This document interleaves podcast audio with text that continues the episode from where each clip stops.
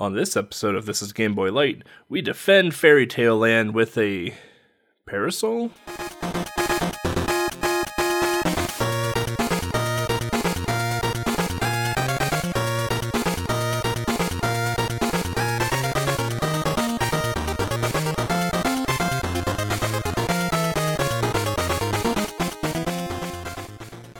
Hello, everyone, and welcome to another fun filled adventure with this light episode of This is Game Boy. I'm E Bloody Candy, and before we fly into action, just a quick overview of what I have been up to for like the last like month and a half, two months. Uh, we'll start with the video games first. I have played and beaten Metroid Dread, Assassin's Creed 3 Remastered with a Platinum Trophy, Assassin's Creed 3 DLC The Tyranny of King Washington, Turnip Boy Commits Tax Evasion for the Nintendo Switch, Days Before Christmas for the Super Nintendo, Lunar Journey, a homebrew Game Boy game by Green Boy Games, Doraemon Nobita no Dorabian Night for the TurboGrafx 16, Darkwing Duck for the TurboGrafx 16, Sailor Moon for the Game Gear, and The Bunker for Haunt Hunters on PC. I haven't been, and, and, on top of that, WoW Classic. Let's let's just be fair on that one. Um, so I've been busy with video game stuff. Um, even though I don't stream all that much anymore, as more as not as much as I'd want to, we are still pushing through some video games. Uh, side project: I recently got a hold of a Mister uh, the, Mister FPGA. If you don't know what a Mister is, it's like this little box about the size of a cigarette packet, maybe maybe as tall as two cigarette packets.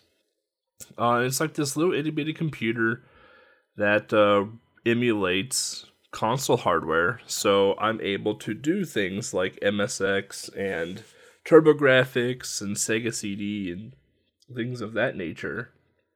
So I've uh, I have literally probably 100 times uh, increased my my range of retro games now because of this little thing, and I have been having a ball with it for about a month. Um, and the quality is none other, so probably one of the best things I've done in the last two months. Um, going through a bit of a channel rebranding, uh, not so much renaming the channel, obviously, but just like getting art and colors consistent across the board. Because right now like if you look at my HD stuff like everything is kind of like a realistic tone but if you look at my retro stuff it's like super minimalistic and yeah. So just trying to get everything under one umbrella kind of looking sort of similar. Um I finished reading the Kirby manga volume 1 so I'm going into volume 2 here now. And uh a lot of t- behind the scenes talking and planning for a secret announcement coming up about the podcast. So definitely keep your eyes and ears open for that. Uh, so, with that, uh, let's spin our parasol and explore the world of Fairy Tale Land after this short break.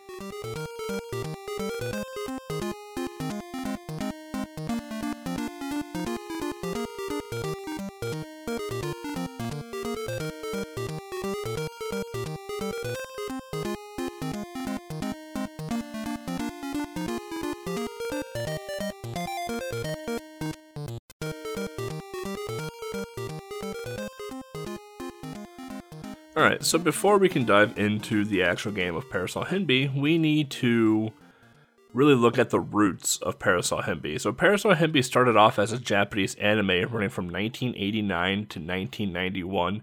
Uh, 20 minute episodes that ran for 200 episodes in total. Uh, a lot of translations would come uh, with this anime uh, Chinese, Hebrew, Spanish, Portuguese, and Arabic. Uh, the anime was created by Fujiko Fujio, which y'all might better know him for Doraemon and Pokonyan, especially Doraemon. Uh, Parasol Henby would later be adapted into a manga, and it consists of two volumes that were published in 1991. I believe it was in the Bon Bon magazine.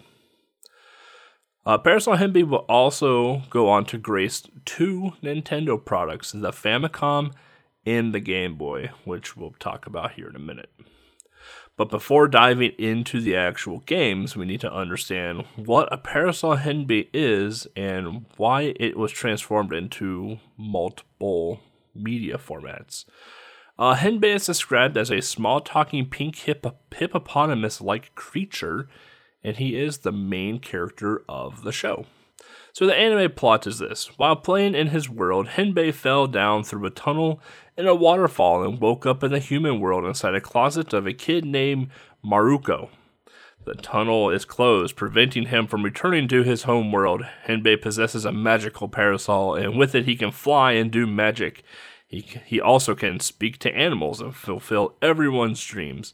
Soon, Henbei and Maruko become friends, and Henbei gets to help him out while staying at Maruko's house. Occasionally, the tunnel back to his home world opens, and animals and friends from his home world come through.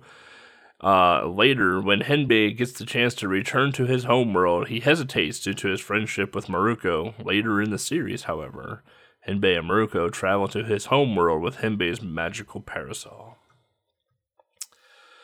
Alright, so now that we know the story behind Parasol Henbei, what does it have to do with the games? Well, since this is a Game Boy podcast, um, I'll just mention that there is a Famicom game with a English translation ROM hack.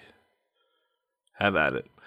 But for the Game Boy people, this game has absolutely nothing to do with the anime, um, with the exception of the main character and a parasol. um, so, Parasol Henbei for the Game Boy was released in November 16th, 1990, developed by SAS Sakata and published by Epoch. SAS Sakata might be better known for its NES hits like Bump and Jump, Karate Champ, and Boulder Dash, while Epoch might be a bit more known for its Super Cassette Vision releases in the early 80s, uh, Raid for the Game Boy, and Kiteretsu for the NES. Parasol Henbei is a extremely basic game uh, that is almost an exact ripoff of Chubby Cherub for the NES. Uh, if you've made a few sprite changes to Henbei and a few sprite changes to the enemies at hand, you would literally have a Chubby Cherub port for the Game Boy. The goal of the game is very simple go to the end of the stage, go from left to right. Um, and the stages are varied between a cityscape, your forest, your caves, a construction yard, and the sky. Uh, you play as Henbei, and you'll notice that at the start of the game, your your UI is at the top of the screen instead of the bottom, which is a, a harsh difference compared to most games. But you have a power bar or a health bar in the center of your screen at the top. But it's only half full when you start the game. Or when you die and start a stage over, it's only half full.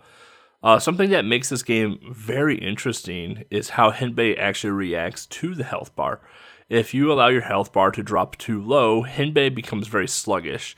The appearance of Henbei's sprite actually alters as well too in a drooping, more depressing ma- uh, manner, uh, allowing Henbei to not really jump, move extremely slow, and not allow you to climb the poles in the city stages. Uh, so it is very important to keep your health managed. Uh, however, though, if you do keep your health up um, fairly high, you are very reactive. Henbei moves at normal speed, can jump, can float around as parasol, can climb beams in the city, can do whatever you very much want with Henbei.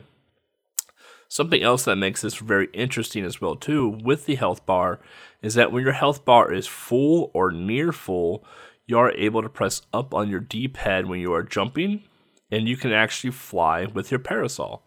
Uh, if you're only half health or around half health, Henbei won't be able to fly with his parasol, but only gently glide down with the parasol, which does make landing a bit awkward because the edges are a bit slippery on platforms, and the way that Henbei floats down is that Henbei swings erratically left and right while while floating down on the parasol. Uh, but to keep your health bar up, you do this by eating food throughout the stage, and there is a ton of food throughout the stage. And your food can be anything from a giant ice cream cone to a rice ball to a tiny mushroom to pretty much anything your heart desires. Uh, if it looks like food, Hinbei can eat it and gain a little bit of health. Uh, much like Chubby Cherub, you eat food to maintain your health bar. Uh, however, when you do use the flight mechanic with Hinbei, uh, your health bar does drain slowly. Uh, Hinbei can be hurt by various animals in the game. So, like we mentioned, like Hinbei can talk to animals, but he can't talk to animals in the video game. Uh, I'm sure like they had to find some sort of tie-in to Parasol Hinbei because like there's just nothing else there in the game that connects it to the anime. Um, so the animals can't hurt Hinbei, which does drain the health bar a bit. Um, does have an attack. He has a, a, vi- a, vi- a violent spin attack. Uh, it's kind of out of control that he can use uh, to knock the animals off the screen. However, spinning uh, does take away health from your health bar. So pretty much any action that Hinbei does, with the exception of walking and jumping, takes away from your health bar. So at this point, you're pretty much just like, you know what? I'm gonna be a pacifist and just not even worry about spinning into these animals at all. Um, while you're jumping around, sometimes you'll want to use the glide of the parasol, or sometimes you'll accidentally hit up and start gliding. You can simply press down while you have the parasol open, and Henbei will drop down to the, well, either hopefully the ground, but he may drop into a pit, depending on where you are. Um, something else that makes this game fairly interesting too is that it takes more of like a, a Z axis approach or like a 3D plane approach to this. Think of like Double Dragon. Um, where you have a close up, like you have level one, which is you know as as close to the bottom of the screen as possible. Then a level two, which is like in the middle, and then a level three, which is you know quote unquote further away. Uh, this game takes a very similar approach to that, where Hinbei can actually move on two planes, a close and a, a, a first and a second plane. But in the cityscape, it actually can take on a third plane. So when you climb up these poles in the cityscape, you can actually walk across these walls or these fences that allow you to basically quote unquote access a third plane, uh, which is where most of the time you're going to find your food in the cityscape stages. Um, this is where the controls do get a bit clumsy, however. Um, when Hinbei is on the ground, you are able to move between level one and level two, sometimes level three, depending on your stage. Um, so you have a lot more maneuver maneuverability going through the actual stages themselves. However, when you're in the air and you have you're you're just plain jumping, or if you have your parasol open, you can't move between the different levels of the plane. So if you jumped and used your parasol on level 1 plane, you are stuck on the level 1 plane until Henbei reaches the ground again. Uh, it's actually a giant pain, um, especially in the later stages, especially the later ice cave stages, uh, because some of those pits are not for the faint of heart, and they definitely are beginner traps. Parasol Hinbei consists of about 15 stages. Uh, it's a really interesting map the way you see it. So when you first start out the game, you get to see 10 stages right away. So you're thinking to yourself, oh, this game only has 10 stages. This is awesome. Uh, as you get to the 10th stage and beat the 10th stage, the world map starts to scroll to the left or the right, however you want to describe it. It moves to the left so you can see the right side of the map. There you go. Uh, and you'll notice that there are about five more stages uh, left in the game so it's actually a kind of a fun little treat because I personally like this game quite a bit. So it was a nice little treat to see if there was actually more game to uh, what was actually being revealed to me. Um, we'll talk about the later stages in a minute though because there is some weirdness with them. Uh, the sprite work for the game is actually pretty amateurish, I would say. Uh, when I say the sprite work, I mean like the actual like animated sprites. So like the the squirrels, the monkeys, the snakes, the cats. Uh, Hinbei looks great. The parasol looks great, but really everything else that you interact with doesn't look all that good, with the exception of the final boss, which we'll talk about in a minute. Um, so like the actual like actionable like NPCs don't look all that good. They look very amateur for 1990, uh, 1991. However, the actual uh, level work, like the background, the foreground, um, the objects you jump on and jump over, uh, just like the different textures throughout the actual stages look phenomenal. So you can definitely tell that the artists were probably a lot more comfortable dealing with background or larger sprites than they were with small miniature uh, NPCs. Which is a shame, however, because you only get to like since the levels are so short, you don't really get to embrace the atmosphere of these stages all that well because like the stages like i said are gorgeously done in terms of like the actual like atmosphere uh, work uh, artwork. Uh, it's just a real shame that you don't really get to really get to immerse yourself into it. So between these stages you do get to play a bonus game uh, where you can kind of think of like kid icarus where you go into the side rooms and you have to flip over the hats. It's very similar to that, where in this bonus stage you flip over a hat and you can get a ton. You can get a ton of food, a ton of one ups. But as soon as you hit the uh, the side raid moon monster, your bonus game is over. So there is some deep lore with the side raid since the publisher did do side raid. The levels are very basic. Uh, you have your pitfalls that you can jump over or hop over or hop onto moving platforms, or if you have enough health, you literally just fly over them. Uh, there are slippery surfaces, especially in the cave, and there are hills that do alter Henbei's uh, speed. So walking up a hill is slow, but going downhill is very fast. Um, as we approach the final stages of the game, the game d- decides to throw boss fights at us, which throughout the entirety of the game, the the first like 13 first 12 13 stages of the game, your whole purpose was to avoid enemies and not touch them. And now all of a sudden you're thrown into a boss fight where you have to understand how to damage enemies. Uh, so the game doesn't do a good job like transitioning into this at all and can make first time players very much not like this piece of the game. Um, but the first boss you encounter are two hogs uh, in the f- one of the final four stages, and they charge back and forth on both planes. And what you need to do is that you need to spin into a hog to quote unquote stun it, and then you have to jump on top of it to ride it off the screen. Never had to do that before in any of the previous stages in this game until now. so, uh, sure hope you're open to experimenting if you've never gotten to this before. Um, the next boss you encounter is a giant monkey that looks like Spanky.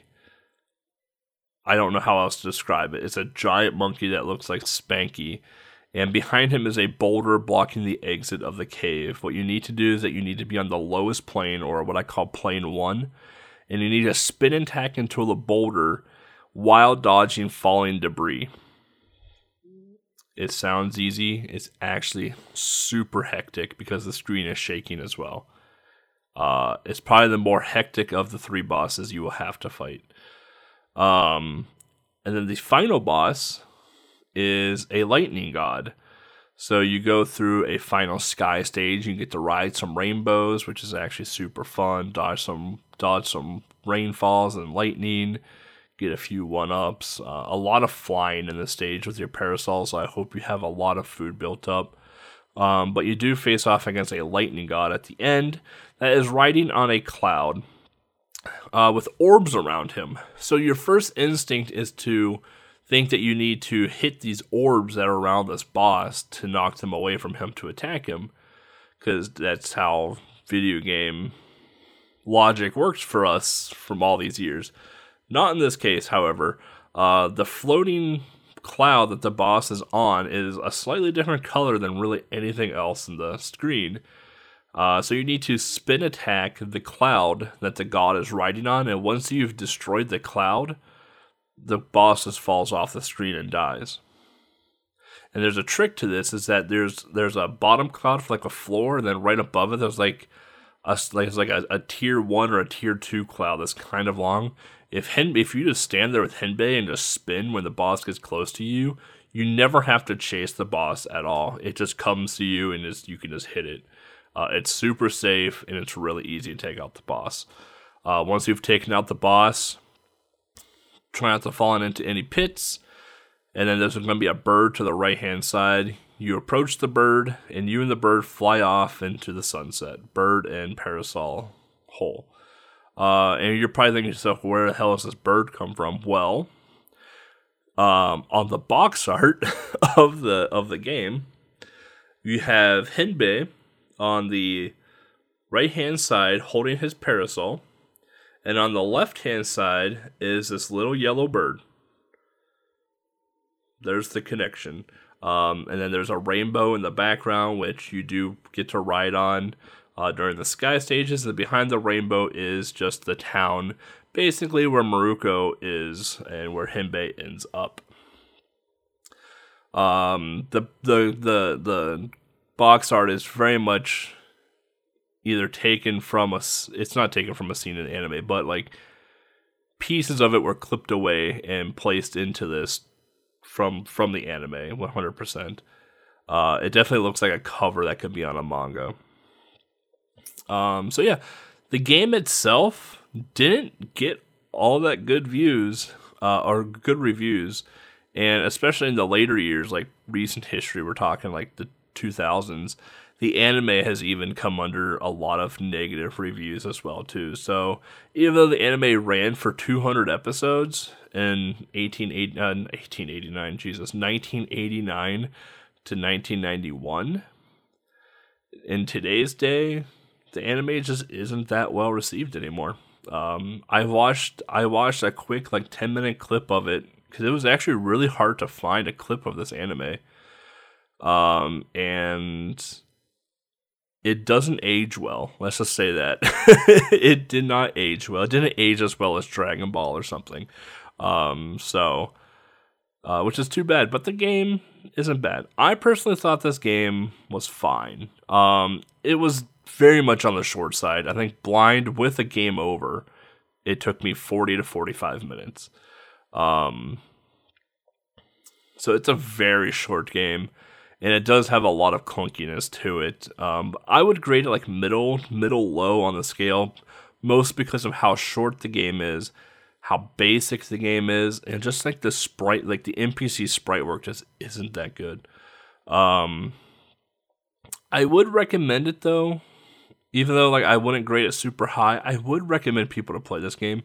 Um, it's pretty cute it has a it has a decent OST with a nice aesthetic to it. Like I said, with with the actual actual level uh, sprite work.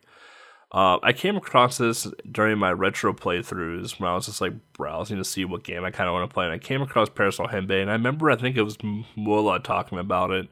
So I opened it up, played. it. I was like, "Oh, this is kind of a fun game." I was pretty happy that I played it. Um, so if you have like a quick hour and you're looking for something to play, like check out Parasol Henbei. It's it's not a terrible game. It's just a very short game that kind of leaves you wanting a bit more from it. Uh, it's almost like Trip World. so, um, but yeah, with that, uh, we're going to take another quick break. And when I come back, we're going to talk about some upcoming events, which is pretty light right now since we're just starting the new year. And we'll talk about uh, what's going to go on with the next episode. So stay tuned.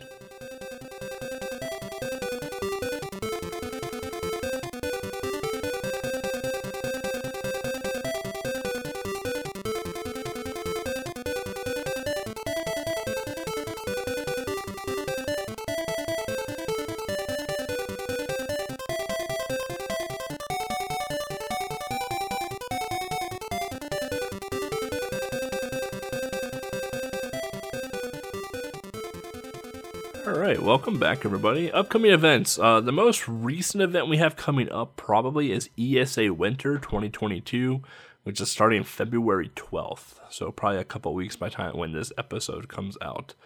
Uh, another thing to keep in mind: if you are in America and around the Midwest, or if you just want to have a vacation to the Midwest for some unknown reason, uh, Mid Spring Speed Fling 2022 will be happening April 1st through April 3rd, and this will be an on site event.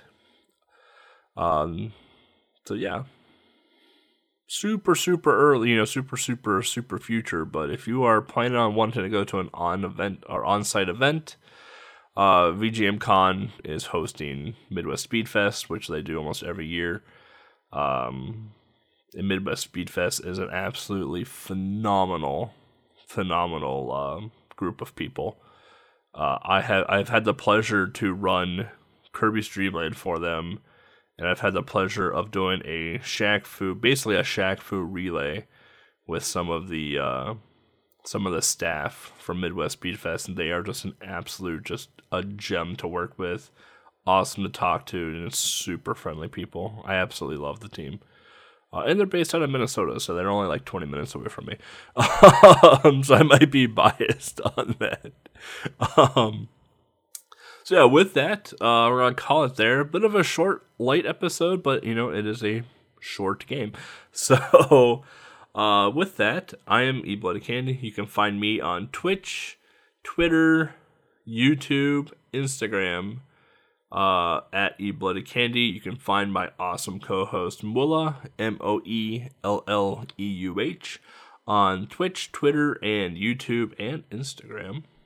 And you can find our awesome, wonderful, gorgeous producer, Legs, at Sprinty Legs on Twitch and Twitter, Legs on YouTube, and definitely check out her project website, www.sprintylegs.com, where you can see all of her work in work projects along with the Game Boy Manual database. Along with that, we have a Patreon. Uh, if you would like to support the podcast monetarily, uh, we do have a Patreon where you can subscribe. There are various tiers. Um, however, some of the rewards are going to change with the upcoming announcement that we're still in the talks on how we want to showcase it to you all. But uh, something cool with the Patreon is that you get to see our notes, you get to hear some bloopers, and you have pretty much an all exclusive premiere pass to the upcoming Haunt Hunter episodes. Which, when this episode comes out, you should have access to the bunker where I play as John and guide him through basically a nuclear holocaust. Um, so, if you're into horror games, uh, it plays as like an 80s slasher movie. It's actually pretty dope. Um, what else we got? Uh, blah blah blah blah. Oh, if Patreon isn't your thing, subscription based, everything is subscription based nowadays. People forget that they have subscriptions. I get it. We do have a PayPal. However, if you do support us through PayPal, please let one of the three of us know. We want to thank you in some way or some way or another. And uh, we can't connect Discord to PayPal, so there's just that whole thing going on there. Um, so please let us know. We want to thank you. Um, because we probably never thought in a million years this would ever happen. Uh, keep going on the money side of things. We got a merch store, merch.thisisgameboy.com. Uh, I believe that's the URL. If not, well, it's uh, it's on the website somewhere, which we'll get to in a second. But merch store, we got t-shirts, coffee cups. Yeah, the shirts are nice. I own two of the quote unquote limited edition uh, t shirts. Uh, they're nice. Uh, if you're familiar with Hanes or Gildan uh, t shirts, basically that's what they are. I got like the Hanes like workforce t shirt on one of them and like just like a Gildan undershirt on one, and they're both phenomenal.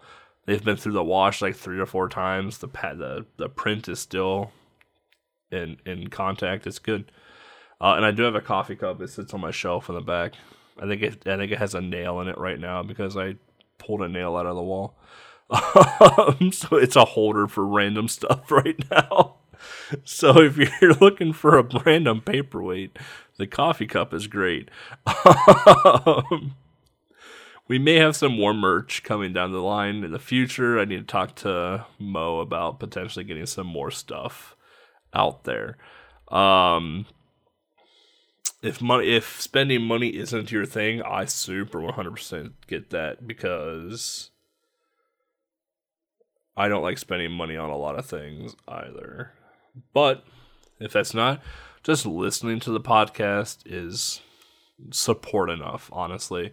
the fact that we get the fact that we get the amount of listens that we have right now blows my mind. I never thought in a million years that we'd ever approach the amount of listens that we have now. And hell, some people have left reviews, five star reviews even, uh, for the podcast on various other podcast sites like Apple Podcast. So leaving a review, listening, and just talking to us in Discord or Twitch or whatever, like super awesome support in itself, and we and we love to hear it, and we love talking to our fans and listeners and and audience in general for this. So thank you all for listening to our podcast and listening to two old men ramble about things from the from the early '90s and can't move on with their lives. um, well, I don't even know what else we have. Oh, and you can find all this information. Oh, oh, before we do that, we have the you we have YouTube. So like if SoundCloud, yada yada yada, isn't your thing, all this stuff is actually on YouTube in video format. So you can actually see a little gameplay snippet of the game being played while Mo and I talk about the game with some little like wavelengths and stuff happening. It's actually pretty damn cool. They put a lot of time. Legs and Mo put a lot of time into it. Um, but yeah, you can find all that information and more on thisisgameboy.com or gbrunners.com slash TIGB. With that, that is the end of this light episode. Thank you all for listening to Parasol Henbei.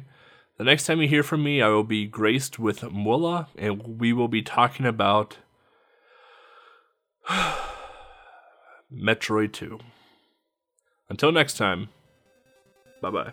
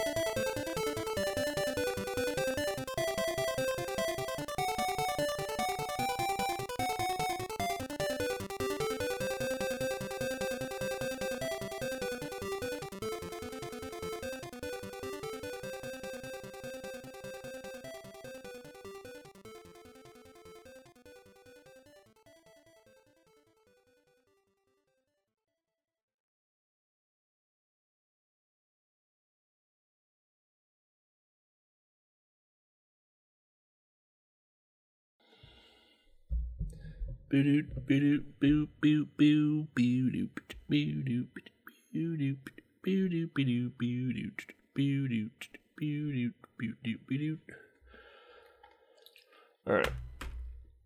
Hello, everyone, and welcome. Right, I said my microphone. Let's try that one again.